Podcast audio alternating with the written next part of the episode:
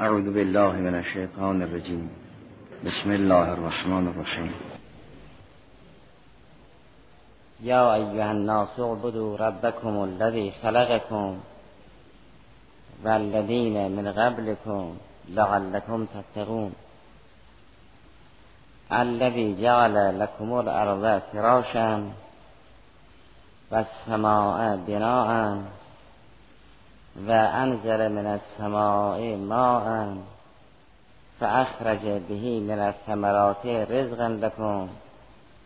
فلا تجعلوا لله اندادا و انتم تعلمون. در این ندای عمومی که خدای سبحان هر انسانی را خطاب می کند و فرمان می دهد راز عبادت را هم فراهم کردن تقوا می داند و میفرماید عبادت کنید برای اینکه به تقوا برسید. انسان برای اینکه ببیند آیا به دستور خدا عبادت کرد یا نه ببیند ملکه تقوا پیدا کرد یا نه.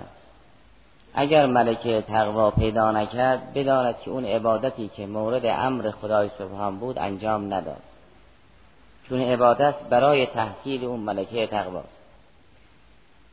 و سرش هم همونطوری که در بعض از های قبل اشاره شد این است که خدای سبحان انسان را مسافر می‌داند. و سفری هم که انسان در پیش دارد بسیار سفر طولانی است تا مرز لقای حق برسد. اگر سفری که انسان در پیش دارد مرزی طولانی دارد و اون لقای حق است. و اگر برای این سفر یک زاد و توشه لازم است از نظر قرآن کریم زاد و توشه این سفر جز تقوا چیز دیگر نیست. نه انسان می‌تواند بی زاد و راهله این سفر را طی کند.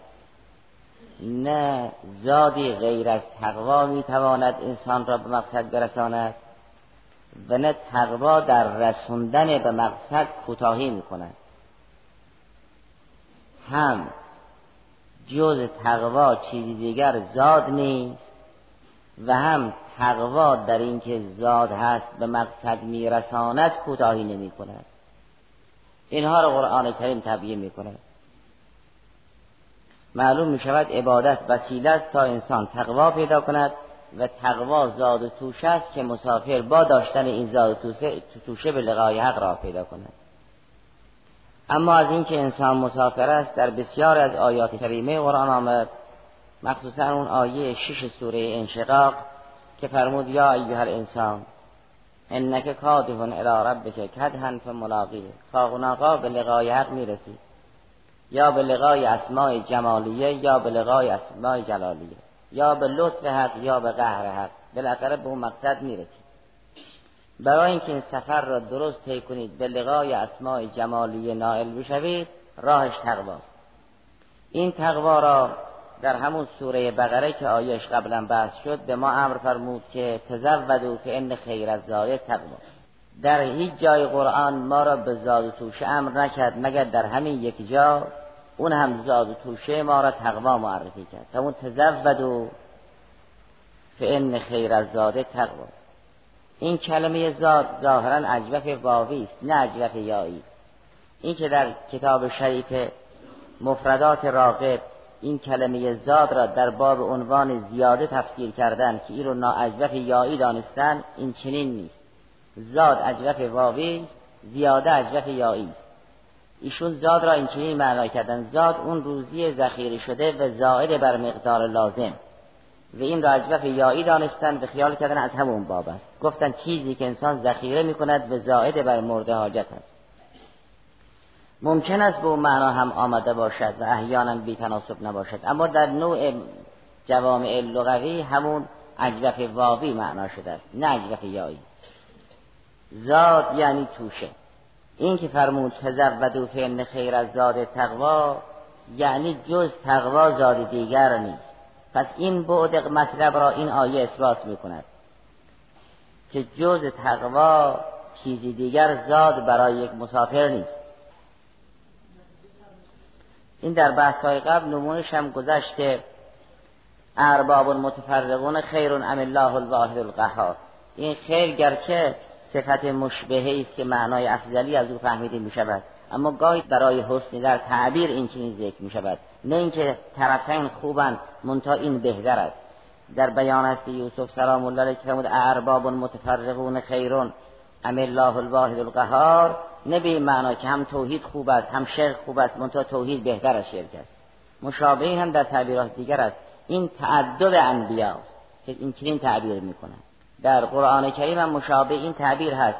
می‌فهمد به اینکه شما بررسی کنید ببینید که این بهشت خوب است ام شجرت و زقوم این که دارد آیا جنت خیر است ام شجرت و زقوم؟ نه معنا که هم زقوم خوب است هم بهشت خوب است منتها بهشت بهتر است. این تعدد در تعبیر است. با اینکه انسان یقین دارد در زقوم و در جهنم هیچ خیری نیست. طبق بیان است امیر سلام الله علیه وقتی از جهنم اسم می‌برد میفرماید دار لیس فیها رحمه هیچ رحمتی در جهنم نیست. یعنی رحمت خاصه نیست در برابر غضب. وگرنه رحمت عامه در بهشت جهنم. دار لیس فیها رحمه. این نکره در سیاق نفی هم هر گونه رحمت را در جهنم نفی می‌کند. هیچ گونه گذشت در جهنم نیست. معذالک تعبیر قرآن کریم این است که آیا بهشت خوب است ام شجرت و زقوم این که فرمود تزودو فن خیر از زاد تقوا استدلالم کرده است برای آن است که جز تقوا چیز دیگر نمی‌تواند زاد باشد. پس انسان غیر متقی در راه میماند. این است که منقطع است راه مونده است. و اما اینکه تقوا انسان را به مقصد میرساند. اون را در سوره حج بیان کردن. در سوره حج آیه سی و هفتم این است. فرمود لن ینال الله لحومها ولا دماؤها ولکن یناله تقوا منکم. در جاهلیت این قربانی رسم بود. وقتی شطور یا غیر شطور رو نهر یا ضعف می‌کردن مقداری از این گوش را به دیوار کعبه آویزان می‌کردن یا خون را به دیوار کعبه میمالیدن که خدا قبول کند. اصولا یک انسان گرفتار اصالت حس عبادتش هم این چنین است.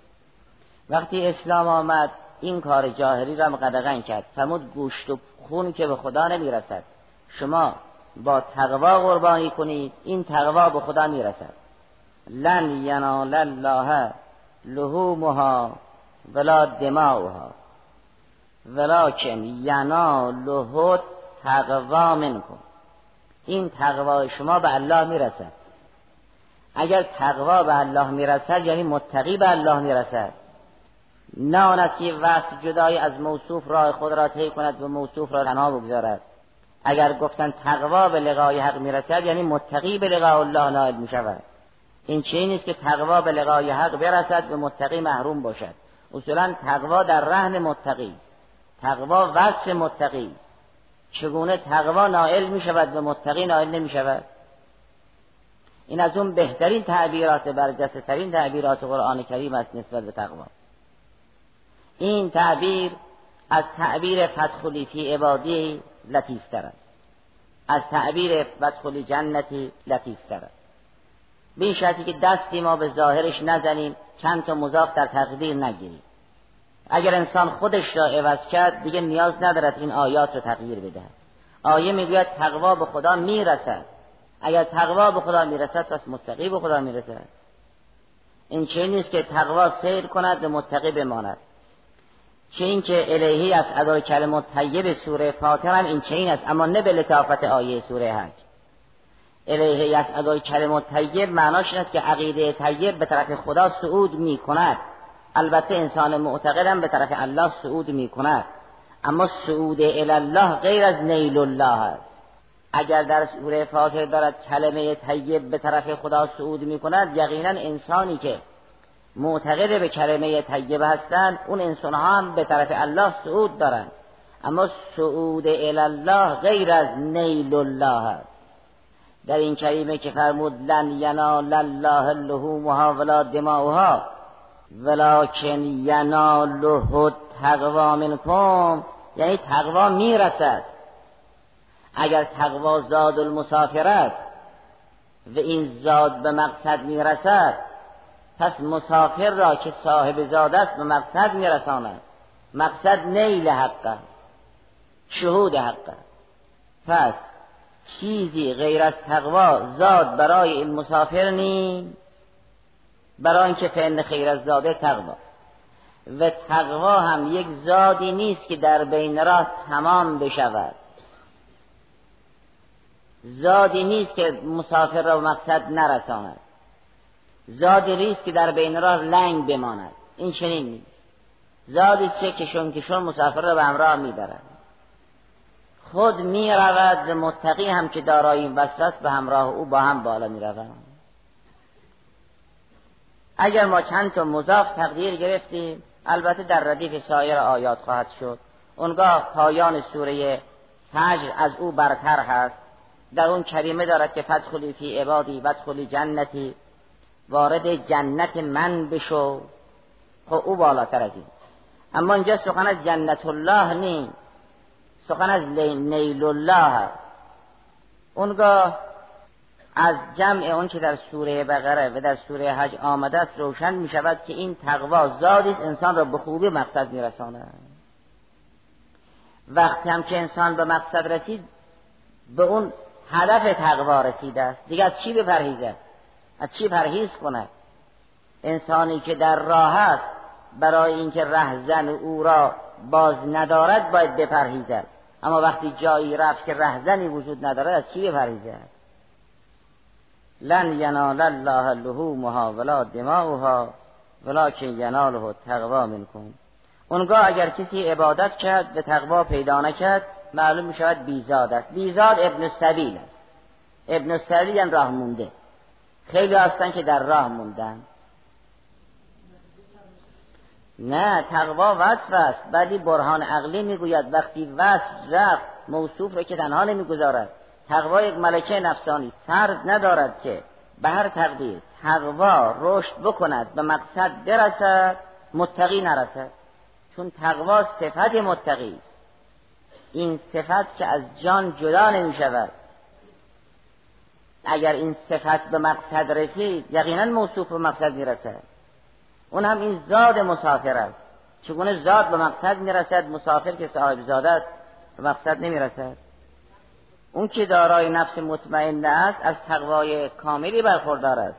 منتها نفوس مطمئنه در یک حد نیستند. چنگ تقوا هم در یک حد نیست. یه وقت انسان از جمیع ما الله پرهیز می کند استغفرو که من کل لذتین به غیر ذکر. این او تقواست.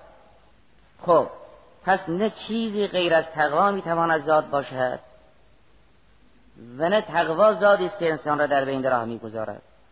و اگر انسان عبادت کرد به این ملکه تقوا را در خود ندید باید بداند که بیزاد توش است. به انسان بیزاد توشه در بین راه میماند. چرا نیل الله و لقاء الله هدف است و تقوا زاد این مسافر است؟ تقوا زاد است به وسیله این زاد متقی به لقای حق می‌رسد. بنابراین اگر عبادت به این وصف منتهی نشد به زاد منتهی نشد. منتها خدای سبحان به انسان متقی سرمایه دیگر می‌دهد که این زادش افزون می شود این را در سوره انفال بیان کرد که قبلا هم مشابه این گذشت. در سوره انفال آیه 29 این چنین بیان کرد. فرمود یا ایها الذین آمنو ان تتقوا الله یجعل لكم فرقانا. فرمود شما اگر ملکه تقوا داشته باشید لازم نیست به اسمت برسید. اگر واقعا ملکه تقوا داشته باشید اون کمبودها را خدا جبران می‌کند. اون اشتباهات جزئی را خدا میبخشد. اون لمم اون گناهان صغیره و اون اشتباهات جزئی را خدا میبخشد تطهیرتون می‌کند. و راه را هم خوب تشخیص می‌دید در تشخیص وظایف نمیمانید خدا به شما فرقان می‌دهد. این فرقان علم دراسه نیست که تو کتاب ها باشد. اون نوری که با اون نور انسان حق را از باطل تشخیص می‌دهد و وظیفه را می‌شناسد و عمل می‌کند اون فرقان است. فرمود اگر با تقوا بودید خدا به شما فرقان می‌دهد. این قدرت فرق بین حق و باطل هم به نوبه خود زادی خواهد بود. که انسان با داشتن این نور فرق بین حق و باطل می‌تواند راه را خوب بشناسد و خوب طی کند. لذا تقوا می شود خیر و زاد. برای اینکه یه مقدار انسان این سرمایه را تهیه کرد خود این زاد می شود سرمایه. زادی روی زاد راهله روی راهله و توشه روی توشه تعیین می‌کنه لذا فرمود ان تتقوا الله یجعل لکم فرقانا. اونگاه بعضی از اشتباهات کوچک را هم میبخشد. و یکفر عنکم سیئاتکم و یغفر لکم. والله ذو الفضل العظیم. این چه نیست که خدای سبحان به مقدار تقوا پاداش بدهد؟ او ذو الفضل العظیم است. و اما این که فرمود؟ اگر با تقوا شدید به مقصد می‌رسید این از انزمام آیه سوره حج با آیه سوره انشقاق به خوبی مشخص می شود بنابراین در این آیه محل بحث این چنین فرمود یا ایها الناس اعبدوا ربکم الذی خلقکم. والذین من قبلکم لعلکم تتقون. اونگاه در بعضی از بخش ها وقتی خطاب با مؤمنین و امثال مؤمنین هست ربوبیت را که تبیین می کند از راه اینکه برای شما وحی فرستادیم برای شما انبیا فرستادیم برای شما ولایت و امامت و نبوت و خلافت قرار دادیم این نعمت ها رو میشمارد. اما اونجا که سخن از ناس است با توده مردم سخن می‌گوید. میفرماد به شما بارون دادیم آفتاب دادیم زمین دادیم گیاهان رویده می‌شود. این گونه از نعمت ها مطرح است. در بعضی از بخش های دیگر میفرماد خدایی را بپرستید که به شما نبوت داد وحی داد خلافت داد امامت داد. این نعمت ها را به شما داد. اما در اینجا که سخن با توده مردم است میفرماد خدایی را بپرستید که برای شما زمین را فراش آماده قرار داد. آسمان را یک بنایی که همانند خیمه بر زمین نهاده شد قرار داد و از ابر هم برای شما بارون باری و روزی های فراوانی از زمین به وسیله ابر برای شما اخراج کرده تا شما حیاتون تأمین کنید. این گونه از نعم ظاهره را میشمارد. در شمارش این گونه از نعم ظاهره ملاحظه فرمودید. قرآن گاهی میفرماید متاعا لکم و لانعامکم گاهی میفرماید ما وسیله بارش باران از زمین این گیاهان رو رویانیدیم که یه قدری شما استفاده کنید یه قدری دامهاتون. یعنی اینها نعمتی نیست که شما برای اینها اینقدر فخر کنید. اینا نعم مشترک است بین شما و دامتون. گاهی میفرماد کلو ورع و انعامکم یه قدر خودتون بخورید یه قدری به دامهاتون بدید. اما اونجا که سخن از وحی و نبوت و علم و عقلت فقط انسانها و مؤمنین مخاطبن. اونجا دیگر سخن از انسان و دام نیست. که یه قدر خودتون یه قدر دامتون. اونجا وقتی سخن از نعمت علم و معرفت است انسان را با فرشته ها ذکر می‌کند که بحثاش هم قبلا گذشت. در سوره آل عمران فرمود شهید الله انه لا اله الا هو و الملائکه و اولو العلم قائما بالقسط علمای خداشناس و موحدین را با ملائکه یکجا ذکر می‌کند.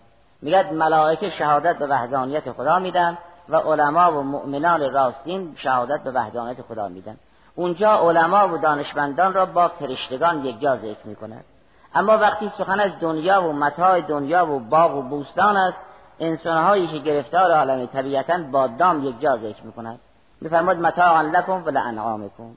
یا کلو ورعو انعامکم. اینا یک نعم ظاهری است که انسان با دام در بهره برداری از نعم ظاهری شریکند اما برهان برای توحید روبوبی خوب است. برهان برای توحید خالقی خوب است و ضرورت عبادت هم تعمین می‌کند.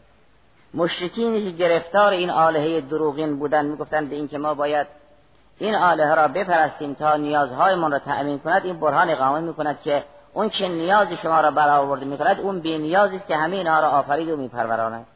فلا تجعلوا لله انداد خطاب به این گروه از مردم است که شما چرا خدایان و گوناگون قائلی؟ این خدایان و گوناگون قائل بودن یا برای آن است که چون خطاب به توده مشکین است و این مجموع در برابر مجموع است. یعنی بودهای فراوانی در عالم ساخته شد که انسانهای فراوانی این بودهای فراوان را تکریم می‌کردند.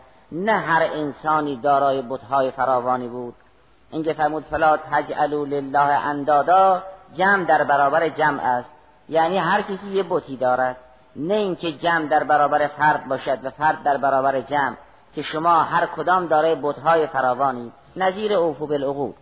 اوفه بالعقود یعنی فه به عقدک فه به عقدک به هر کسی خطاب می شود تو به عقد و پیمانت وفا بکن.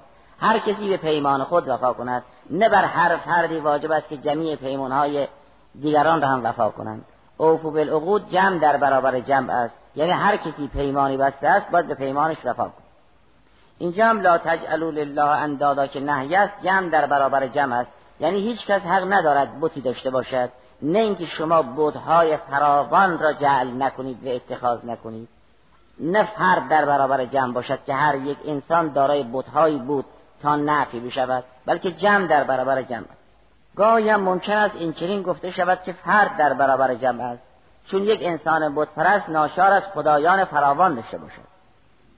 گرچه اون ود و یعوق و یعوس و نصر و امثال ذالک هبل و لات و عزا اینها بتهای خصوصی بودند برای توایف مخصوص.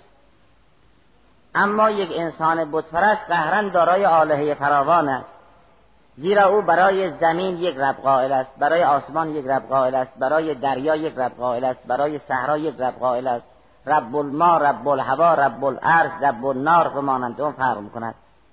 او می‌گوید یک موجود عهدهدار تدبیر همه اینها نیست. هر کدام از اینها را یک اله به عهده می‌گیرد و اداره می‌کند و چون انسان با همه این موجودات در ارتباط است باید از همه اینها مدد بگیرد قهرن ناچار است که به ارباب گوناگون سر بسپرد. این همون بیان یوسف صدیق سلام الله علیه است که هم زندانیان را به توحید دعوت می‌کرد. میفرمود ارباب متفرقون خیر ام الله الواحد القهار. اونها هم دارای بودهای فراوان بودن. چون انسان همین که موحد نشد رب العالمین را عبادت نکرد قهرن گرفتار ارباب گوناگون خواهد شد. برای هر مقطعی یه ربی برای هر بخشی یک ربی می پس فلا تجعلوا لله اندادا دو جور قابل تبیین است. یکی جمع در برابر جمع یکی که مفرد در برابر جمع.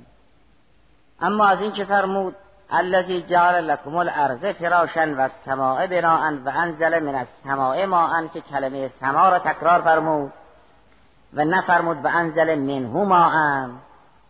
اسم ظاهر را ذکر فرمود به زمیر اکتفا نکرد. برای آن است که اون سمایی که به منزله خیمه است و سایه افکن است و در جمع یک بنای را تشکیل می‌دهد غیر از این سمایی است که مرکز ریزش باران است. سمایی که مرکز ریزش باران است یعنی همین ابر کم مستی که بالاتر آدم است. اون سمایی که به منزله سقف است که طبقا ان طبق آفریدن اون جایی است که نظام کیهانی را تعیین می‌کند که جای اختران ثابت و سیار است. این سمایی که مرکز بارش باران است غیر از سمایی است که جای ستاره هاست. این باران که از اونجا نمیاد. این باران از همین چند قدمی میاد. از همین ابرهای متکون بین الارض و سما میاد. لذا دارد و صحاب المسخره بین السماء و الارض لذا این کلمه سما تکرار شد و به زمیرم اکتفا نشد.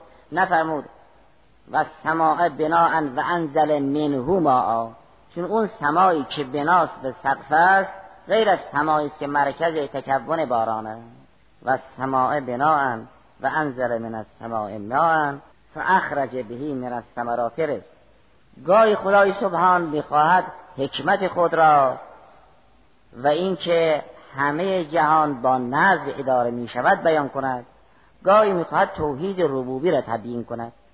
اونجا که حکمت خود را و نظم حکیمانه را بیان می کند در اون گونه از موارد ضرورتی نیست که این فعلها را به خودش نسبت بدهد.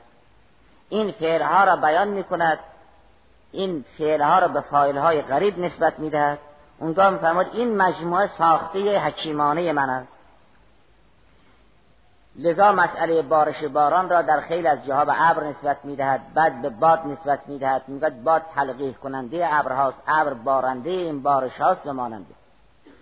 سرانجام به خودش نسبت می‌دهد. فرمود به ارسل ریاها لواقع. این ریاه لواقع و تلقیح کننده است که ابرها را باردار می‌کنند و این ابرهای باردار میبارد. ابر است که میبارد؟ زمین است که میرویاند؟ اما اونجا که می‌خواد توحید ربوبی را تبیین کند مستقیما همه این کارها رو به خود نسبت می‌دهد. میفرماد خداست که بارون میارد خداست که ابر میارد خداست که حبه ها و حسه ها را میشکافد. ان الله خالق الحب و النبا.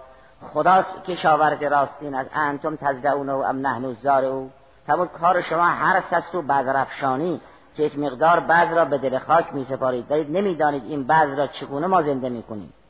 چگونه جوانه می‌زند چگونه ریشه می‌زند؟ شما حارسی و ما زارعیم. انتم تزدعونه هم نحن زارعون شما حرستون را و بذرفشانیتون را که بررسی کنید می‌بینید کار شما این است که یک مش بعض را به دل خاک میپاشید و بس. و دیگر نمی‌دانید در دل خاک چه کار می شود افرایتم ما تحرسون؟ انتم تزرعونه ام نحن الزارعون. حرس را به کشاورز نسبت می‌داد اما زرع را به خود. این که این جماد را نبات می کند به خود نسبت می‌دهد. در همه این گونه از موارد برای تبیین توحید ربوبی به خودش نسبت می‌دهد.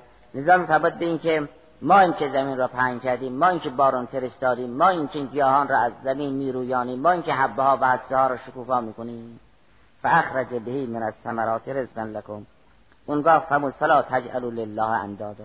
اگر هم دیگران رو می‌بینید اینا مجاری فیض مایان لله جنود السماوات والارض. این چنین نیست که کسی از پیش خود کاری انجام بدهد و این چنین نیست که اگر شما حلقات سلسله علل را بررسی کنید به سر حلقه علل که رسیدید ما را اونجا می‌بینید. اینطور نیست. این می‌شود یه ربوبیت محدود. ربوبیت نامحدود آن است که انسان در همین کارهای ظاهر هم دست نامرئی خدا را ببیند. که بگوید اینما تولو فسم وجه الله. نه اینکه این حلقات سلسله علل را که انسان ترتیب بدد به سر حلقه که می‌رسد خداست. اون اگر در بحث های بطلان دور و تسلسل ذکر می‌کنن برای اینکه ذهن را آشنا کنند. نه اینکه ما این حلقات با ترتیب بدیم تا به علت نخست برسیم. سر حلقه علل خداست. که حلقات وسط و حلقات نازل جدای از خدایه. او این چنین نیست. او محیط به کل شی است. اگر او محیط به کل شی است یاش سر حلقه نیست. ما وقتی به سر حلقه رسیدیم تازه می‌فهمیم که محیط به کل خداست. نه که وجودش به جایگاهش در همون سر حلقه باشد لذا انسان وقتی هر چیزی را مشاهده می کند می تواند به عنوان اینکه آیت حق است و محاد خدای سبحان است و خدای سبحان به او محیط است همونجا خدای سبحان را مشاهده کند با چشم جان. فاخرج به من الثمرات رزقا لكم فلا تجعلوا لله اندادا و انتم تعلمون. تو بیانات هست امیر سلام الله در نهج البلاغ هست. که این فرماد به جابر القلوب علی فطرتها و شقیها و سعیدها. یعنی تمام دلها را چون اونها که بد شقی میشن چون اونها که سعادتشون حفظ می‌کنن همه اینها را بر فطرت خاص اونها فریدی فرمود به جابل القلوب علی فطرتها. دلها را بر فطرت اونها جبلی خلق کردی. جبلی اون صفتی که مثل جبل راسخ باشد. یعنی توحید مثل جبل در دل راسخ است. منتها این معدن های بیرحم این جبل ها و کوههای توحیدی را کند و کاف کردن و به جای او خس و خاشاک شرک کاشتن. این طور نیست که خدای سبحان کوه توحید را در دلها جبال توحید را در دلها به عنوان رواسی قرص نکرده باشد. چه شقی چه سعید. بنابراین اگر کسی بخواهد شرک را به دل راه بدهد باید با تلاش و کوشش اینقدر بر جان خود تحمیل کند که این کوه توحید را بکند و زمین را هموار کند اون وقت بذر شرک بپاشد. این است که شرک بر جان تحمیل است. گناه بر جان تحمیل است. اونا مدبرات امرند یعنی موجودات نازل محال است برایشون که بتوانند فیض را مستقیم دریافت کنند. نه از اون طرف محدودیتی است. اگر می‌گویند این سلسله مراتب باید حفظ بشود برای آن است که این موجود نازل توان فیضیابی بلا واسطه ندارد. نه موجود عالی توان فیض رسانی ندارد. او به کل شیء محیط است نسبتش به جمیع الاسواست در اون طرف هیچ تفاوتی نیست. در این طرف این خس و خاشاک نمی‌توانند مانند ارواح مجرده فیض بگیرند. وگرنه او به کل شیء محیط است. پس فلا تجعلوا لله اندادا و انتم تعلمون. یعنی اگر سری به نهان و فطرتتون بزنید می‌بینید به این که عبادت مخصوص خداست. چون تنها رب اوست. ربوبیت مخصوص خداست چون تنها خالق اوست. و می‌دانید به این که این عبادت زمینه فراهم کردن تقواست که زاد مسافر است دیگر برای خدا ند و مثل و مزاحمی فراهم نخواهید کرد. الحمد لله رب